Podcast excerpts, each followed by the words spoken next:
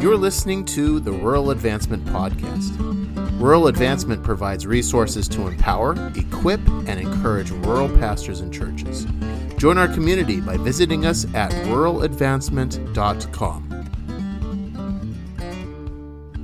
Hello, everybody, and welcome back to Rural Advancement. This is the podcast that is by rural leaders and for rural leaders. It is our goal every single week, week in and week out, to bring you content that is not just spoken to the rural church, but is spoken by people who get it.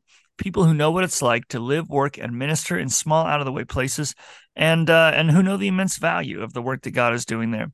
I'm your host, Joe Epley, and today I'm excited to dive into a conversation with Jack Smart. He has served uh, over the years with Teen Challenge as a U S missionary in all sorts of different ways and contexts, and I'm so um, excited to hear his story.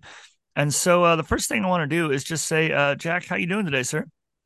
I'm doing great, Joe. It's uh, it's wonderful to be with you. Awesome. Well, we're glad to have you. Um, the first thing we always ask everybody is, uh, would you take just a few minutes here and describe kind of your background in ministry and how it kind of connects to the rural church? You know, tell us where you've been, what you've done, and and uh, where, what you're doing now, you know?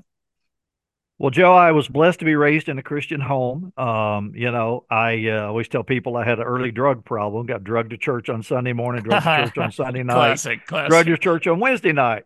Um, yeah. uh, but, uh, anyway, gave my heart to the Lord when I was young. Uh, unfortunately, uh, when I got to junior high and high school, I stepped away from really serving the Lord as I should. Sure. However, thankfully I didn't get, uh, involved with drugs or alcohol at that time. And there were two reasons for it. Number one was I'd heard at church that there was no future in a, in that kind of lifestyle. And I believed that. The other was that I knew that if I ever did something like that and my dad ever found out, I'd learn about the reality of eternity much sooner than I wanted to. So you could decide Man, which thank, one was Thank the Lord important. For good deterrence. You know what I'm saying? Yeah. Thank the Lord. a- a- amen. Amen. But uh, anyway, when I got to college, uh, fortunately, our pastor there uh, had a back-to-school revival. And at one of those uh, meetings, I received a baptism in the Holy Spirit, which totally turned my spiritual life around. And so from that day to this, I've been uh, really seeking to serve the Lord wholeheartedly. Through a long, st- I'll, I'll make a long story very short. Um, after graduating from college, got married and graduated from uh, a graduate school, God opened the door for me to come to Teen Challenge, which was not something I had on my radar, not because I had anything against it, but I just thought you had to be an ex-whatever in order to serve in a ministry like Teen Challenge, but found out that that was not the case. And went uh, thinking I would be there a year or two, and um, actually served in Teen Challenge for thirty-four years. Uh, wow. thirty-one of those years at uh, Teen Challenge Mid-America of Cape Girardeau, and uh, uh, three years in the national office.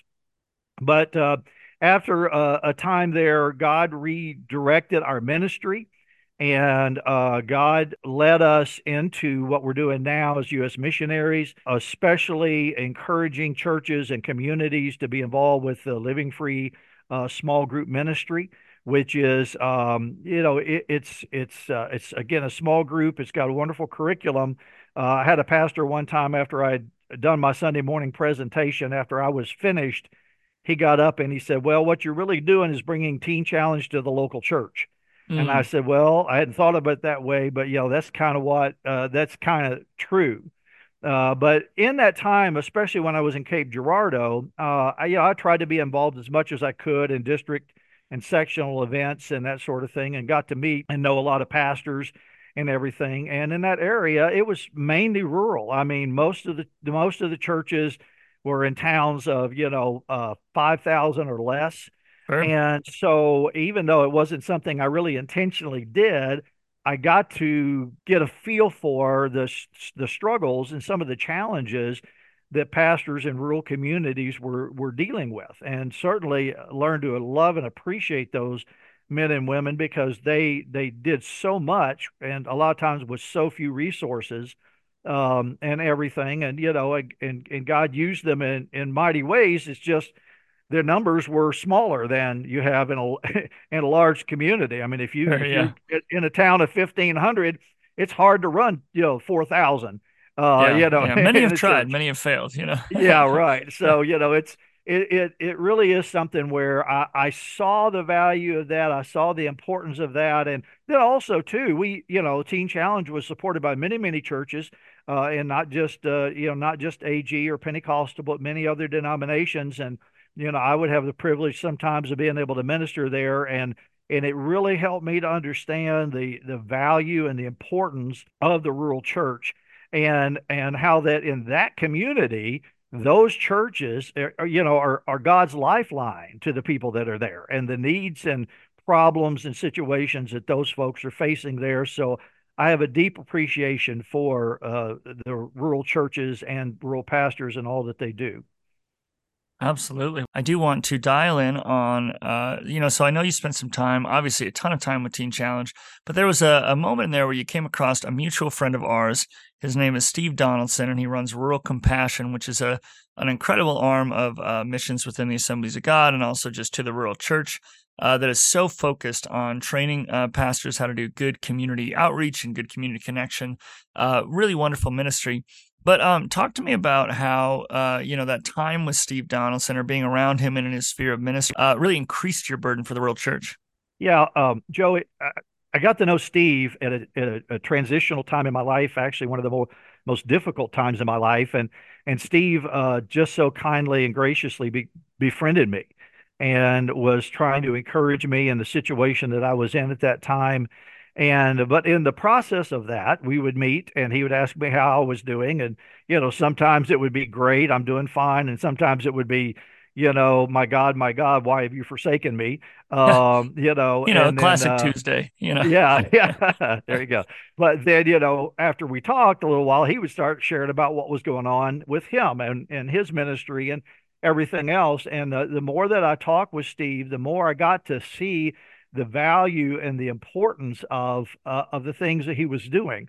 I and I got to see the the rural church and rural ministry uh, in a different light. I think the one thing I, I could point to one thing that's that Steve and the folks at Rural Compassion talk about that really helped change my view of uh, rural churches and rural pastors, and that is the concept that they talk about so often, that when you pastor a rural church, you don't just pastor the church, but you pastor the community. And mm. that opened up in my mind a whole big door uh, of of new concepts and ideas in regards to uh, in, in regards to rural uh, ministry and rural churches. And it was because of that that over a period of time, and it was a, it was a time of uh, you know uh, over a year, eventually through that, and then also the ministry of another friend of mine, that God began to open up to me to see how that I could use the background that I had from my years of experience in Teen Challenge to be a blessing to the rural community and rural churches. And uh, again, that's through the Living Free ministry, which we'll talk about later. But but the point is, I began to see how that this could be a blessing, and how it could really be a help. Because if you're trying to pastor a church in a rural area, well, I can tell you one thing for sure. I can't tell you exactly what your situation is. I can't tell you what your church is like. I can't tell you what your community like, but I can t- is like I can tell you that you've got people there that have drug, alcohol, and other kinds of life-controlling problems, and you've got you've got a lot of them. Uh, and so I began to see that God could use me. And that's when I applied for U S missionary status and was approved and started the ministry of Rural Freedom that we're in. Awesome. Well, and help us uh, also paint the picture, because obviously Teen Challenge is a huge uh, ministry to help those uh, specifically with addiction and even uh, living free, you know, and then Rural Freedom, of course, all kind of line up with that. But maybe talk to us a little bit, because I, I, I had a lot of preconceived notions about the rural church before I stepped into it as pastor. Um, a lot of the common things of, you know, small town stereotypes, but drug and alcohol was was really not something that ever crossed my mind, you know. And so would you be able to take, I love like stats and figures or just a general feel for things. So so spend a minute or two and talk to us about kind of the nature of substance abuse nationally, but kind of, you know, in the rural context specifically. Yeah. Yeah, I'll hit the, I'll hit a few things nationally. I think we all know that that there's a real problem. Um, I just uh, read just this week, actually, Uh, from SAMHSA, which is the part of the government that does these statistics, uh, and I think this is probably from twenty twenty-one, and that is that there are forty-six million people in the United States who have substance use disorder. And wow. In other words, substances are a problem for them. Now, twenty-nine and a half of twenty-nine and a half million of those struggle with alcohol, twenty-four million struggle with drugs, and there's seven million that are included in both categories. In other words, they have a, a dual diagnosis. Now, sure. here's the here's the thing about uh, a couple of things. One other thing is that in twenty twenty-one, we had over one hundred six thousand people in the United States that die because of drug overdoses. Sure. I mean, that's a, that's an incredible, incredible number. I mean, used to we said, well, it's more more people died this year, you know, drug overdoses than the Vietnam War. Well, we're way past that that sure. amount. Uh, so one hundred six thousand. Uh, but here's the other thing, Joe, and, and where, you know, we see that, we hear that, okay, we got a major problem. But ninety-four percent of those people, according to what the, the government statistics were, did not receive any help for their substance abuse. Oh, wow. ninety-four percent. So what that tells you is, though there are many uh, programs that help people, some secular, uh, some Christian, like Teen Challenge and many related programs, and thank God for them, there are literally millions of people in our country that are walking around that have substance use issues. Now, go to the rural area. So it'd be nice to say, well, that's the big city, and yeah, you know, it doesn't I mean, happen in rural communities. You can think of it as an urban problem. You know, you, you would yeah, like to. So you know? this, this statistic to me says it better than anything else. So kind of follow me here. It's a little bit uh, a little bit convoluted. Yeah, no worries. I'm excited. But, uh, nineteen ninety-nine. Sure. The rate of overdose deaths in rural America was four per one hundred thousand. In other okay. words, for every one hundred thousand people, four people would die from a, a drug overdose.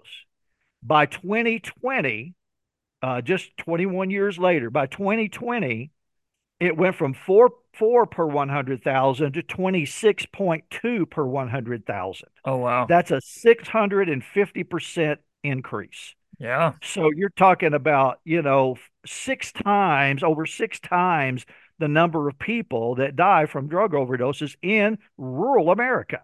Right. And so this is a problem and an issue that is is is tremendous. Just a couple of other things real quickly.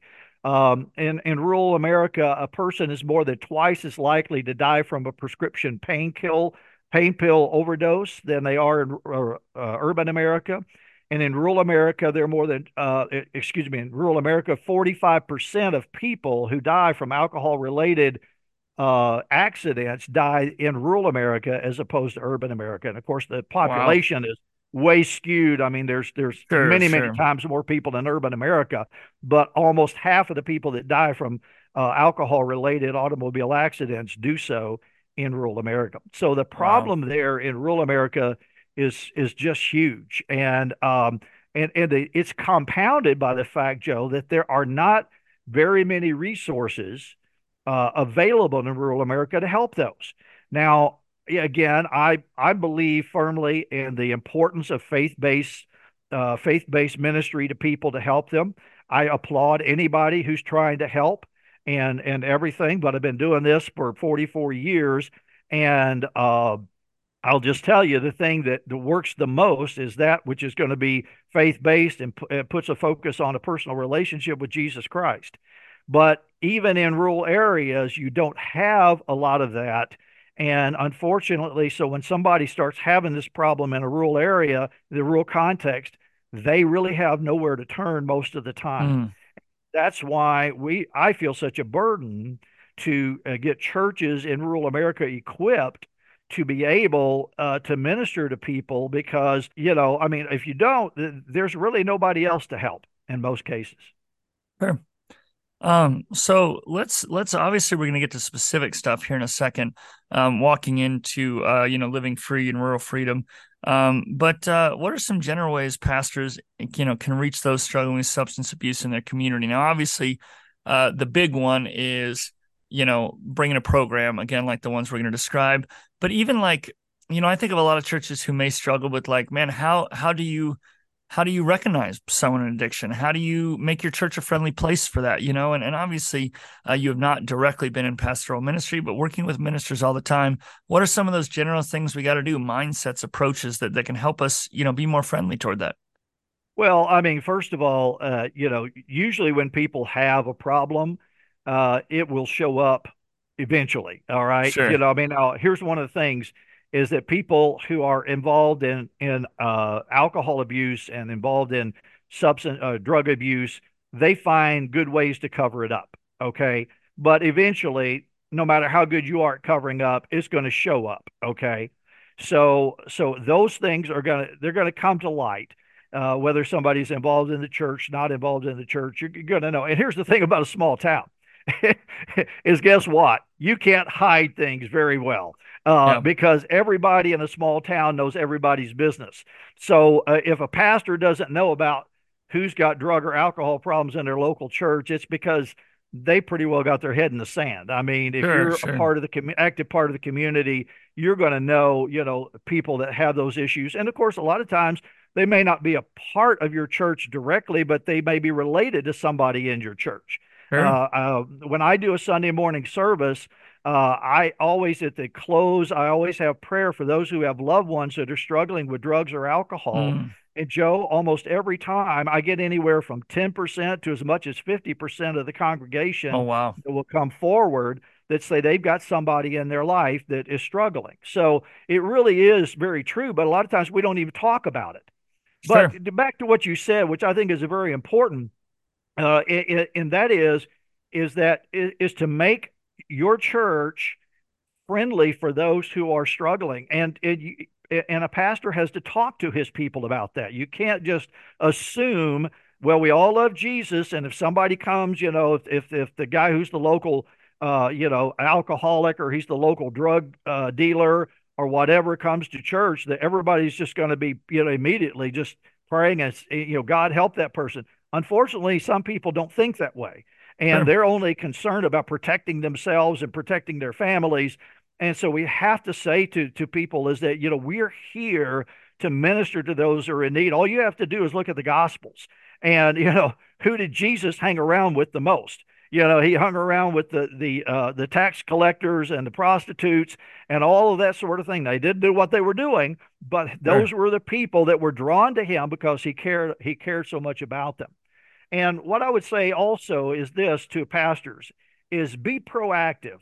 Look for those who are struggling and, and look to befriend them as in any way that you can. And, you know, it may not, you know, they, they may see you. And of course, they're going to know if you're in a, lo- a rural community, they're going to know who's the preacher and all that sort of thing. But, you know, just letting them know, hey, you know what? God loves you and I care about you. God loves you. And I, I know you're going through a hard time, and I would love to be able to to sit down and talk with you sometime and be able to to to encourage you, you know. And, and again, you might get turned down forty times in a row, but that forty-first time, they may be at a point where they're ready to say, yeah, I, I would like to talk. I would like to be involved.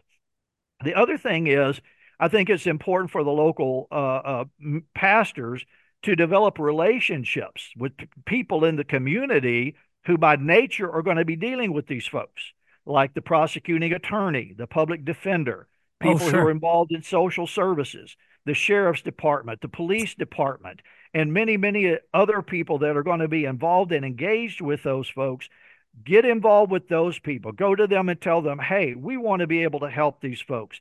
You know, what can we do? Get, get some advice from them about how you can connect and what you can do. And And, uh, you know, a part of that, you know, a lot of times a pastor, and, and I've, I've known several rural pastors that become chaplains for mm. the local sheriff's department or the local sure. police department or the fire department. And you become a chaplain, then you automatically are the people that they think of as need, you know, to be there to help those who are struggling or their family who's going through some kind of a mm. situation as a result of that person's uh, uh, substance abuse. So get connected and, and open that door so that people will know that you are there to to, to catch, uh, there to help them. Another thing, though, is simply to reach out to anyone or and everyone who is directly or indirectly connected to the church who needs help. I kind of mentioned this before.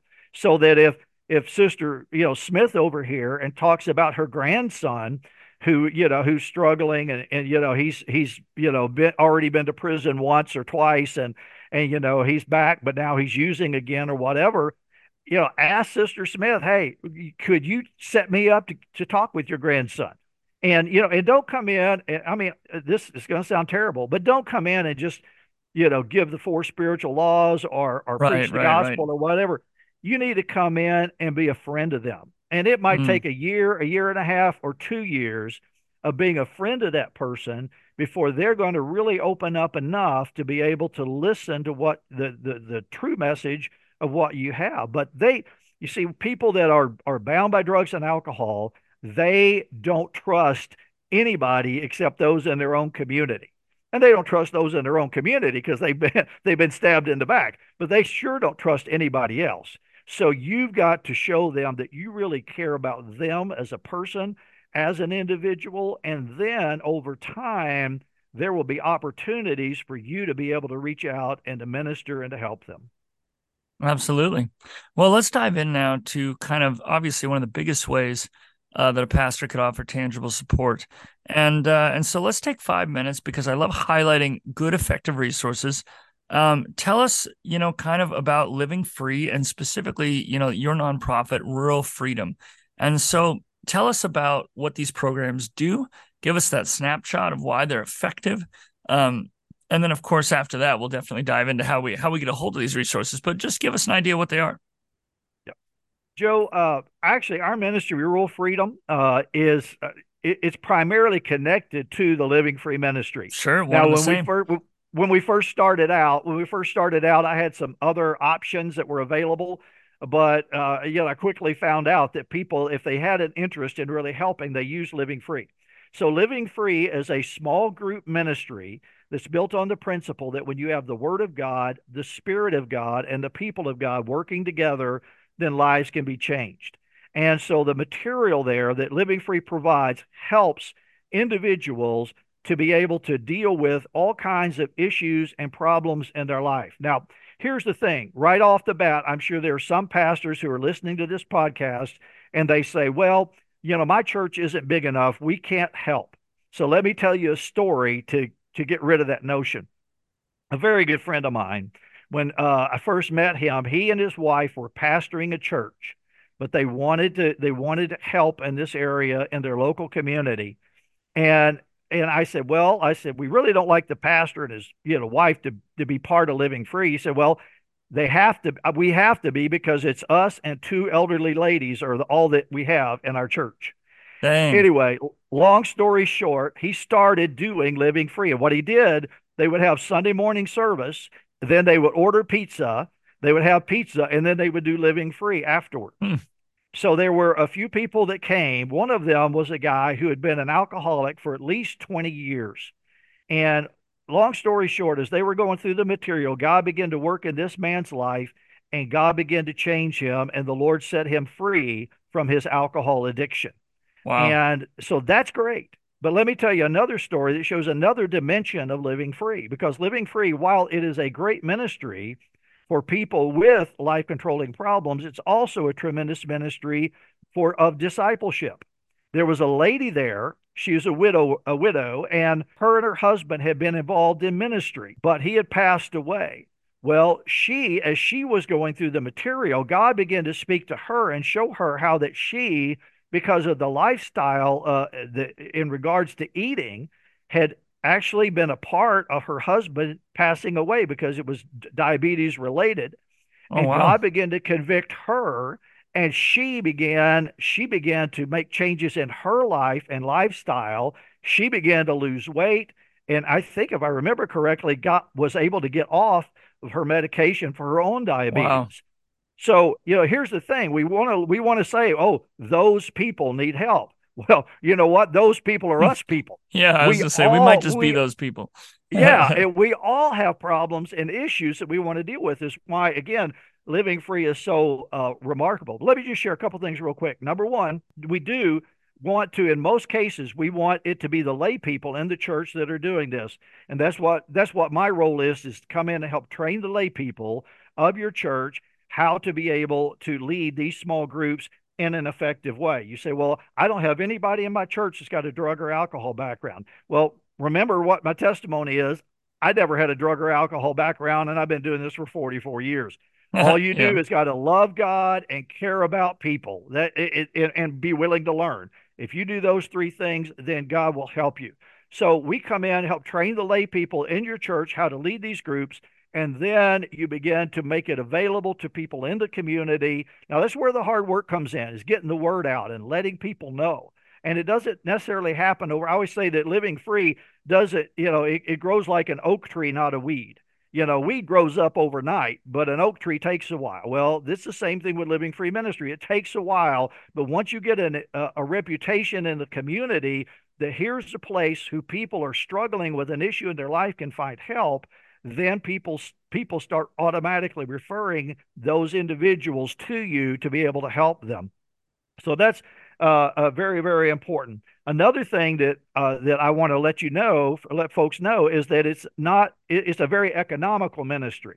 Most churches that I uh, get to serve with or, or partner with, they can get Living Free started for anywhere from three hundred dollars to five hundred dollars. Wow. For the initial getting going. And if you do it the way we encourage you to do it, uh, you could probably function for an entire year for three hundred dollars to five hundred dollars. Wow, that's so, super cool. Uh, well, I realize a lot of churches don't have three to five hundred dollars just hanging around, sure. uh, just laying around. But again, that's a, I think that's a reasonable amount uh, that a person, you know, for a church to be able to have an effective ministry.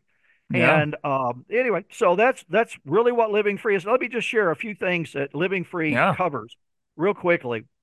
There's some groups that I that that, that are what I call uh, foundational groups, and th- they will help anybody at any time. And then there's groups I call uh, uh, focus groups that are focused on a specific area, uh, like anger, our master or servant. I don't know about you, but I've actually even known Christians who have anger problems. That's shocking. Yeah, I know. No surprise there. Uh, yeah. Yeah. Uh, uh, facing fear, finding faith. Uh, we have a group on uh, how how basically you handle your finances. Uh, a group for single Christians. Um, a, a group for uh, basically what what you're calling, you know, God, what you're gifting, and all of those kinds of things, and many many others. A committed couples group. I mean, what marriage doesn't need a tune-up from you know, time to time? Yeah, yeah, uh, yeah. So there's all kinds of groups. There's actually over thirty different groups that are involved in Living Free, and those groups are very helpful. If you go to our uh, web, the Living Free website, living free dot org, uh, right there it, it on the front page, uh, the the the first page, you can click on there, and it will show you many of the groups that are available.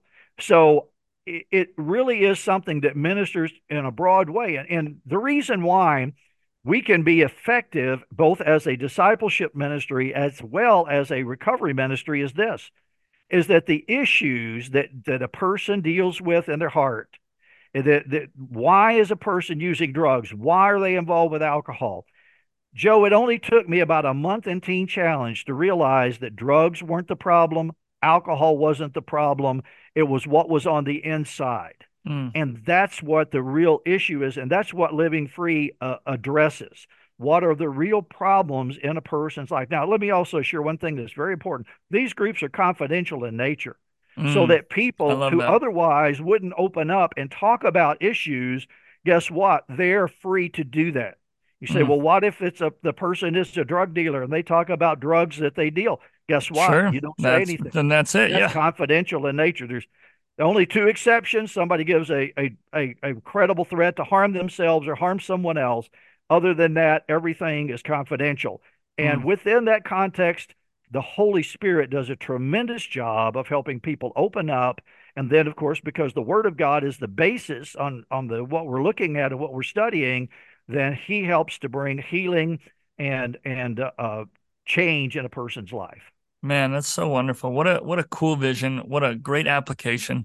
Uh, so I do have a question. You mentioned kind of your role as a trainer, helper, promoter of all these things. And so how do people get a hold of you? I mean, obviously we heard about uh, living free dot org, which is super great. But if people want to get a hold of you, if they want to take advantage of, of the things that you offer in relation to this, how could they do that? The best way is, first of all, let me give you my cell phone number. And that is four one seven, eight four nine, one one six zero. four one seven, eight four nine, one one six zero.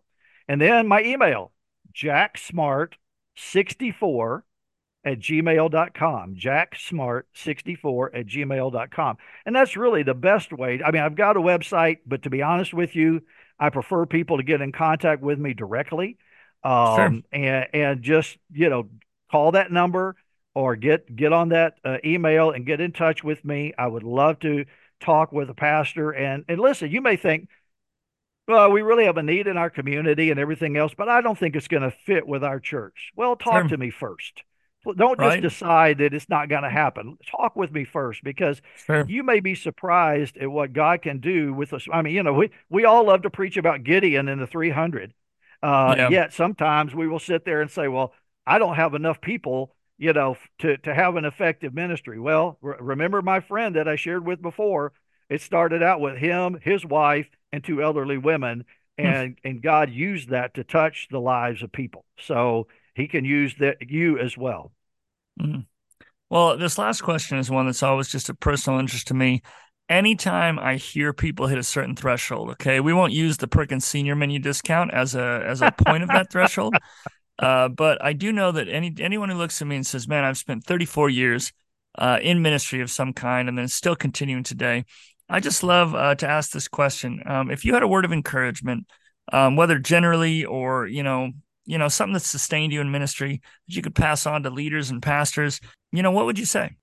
Well, uh, of course, when you've been in ministry as long as I have, you can't boil it down to one thing. You got to have at least a couple. So fair enough. Um, I, I, I'll do. I'll say this, and especially in this area, um, don't focus.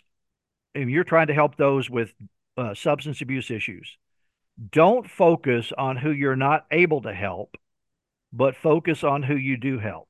Mm. Let's say you reach out to twenty people that are struggling in this area of their life, and only one of them seems to make any kind of a change or turnaround. Don't focus on the nineteen that, that didn't turn around. Focus on the one who did. Mm. Because I will promise you this, while maybe you didn't see those nineteen turn around, I can promise you, you planted seed, nineteen seeds in those people's lives. And I, I heard many testimonies over the years, uh, particularly in the area of Teen Challenge, that where somebody would say, five years ago, somebody told me about Teen Challenge, mm. but it took that long. So don't don't worry about seeing immediate results.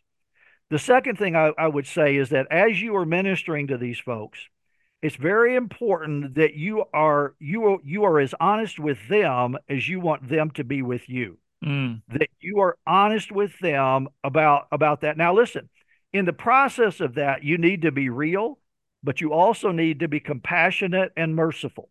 Uh, you're not you're not there to preach a sermon to them. And mm-hmm. sometimes as preachers, we've got a tool, we've got a tool belt, and it's got one or two tools. Mm-hmm. And the biggest tool there is preaching. And mm-hmm. while that is what you're called to do in one context, in this context, you need something a little different as a tool. And that tool is compassion. And that tool is showing your love and concern for that person. And there's sometimes your heart will be broken and you'll just have to walk away and say, I can't do anything. But there'll be other times where your persistence and your love for that person, the love of Jesus that you show that person, is going to help them. Now, we don't have time. We could do a whole nother podcast about do's and don'ts of that. But sure, sure. That, that would be the things, the two things that I would focus on. Man, well, thank you so much for sharing that. Jack, I just want to say thanks again for being on the podcast today. Hey, Joe, listen, it was my pleasure, and, and God bless you for what you're doing. I think this is, I know this is helping, uh, you know, hundreds and hundreds of pastors out there who, uh, you know, need that, the encouragement that you're providing through this. Man, well, hey, from all of us at Rural Advancement, we just want to say thanks again for tuning in. Again, it is our goal every single week to bring you content that is just spoken right to where you're at. We hope that you are encouraged and challenged and inspired. Uh, we're excited to put those links in the show notes so that if you want to check out either of these ministries or reach out to Jack personally, you can do so. Um, as usual, if you ever want to uh, leave a rating or review for our show on, on Spotify or, or Apple Podcasts, it's super helpful. But uh, to be quite frank, uh, most of how we spread things in a rural context is just by letting somebody know these are good conversations for someone to tune in on. And so for this week, I've been your host, Joe Epley. He has been Jack Smart, and we will see you next week.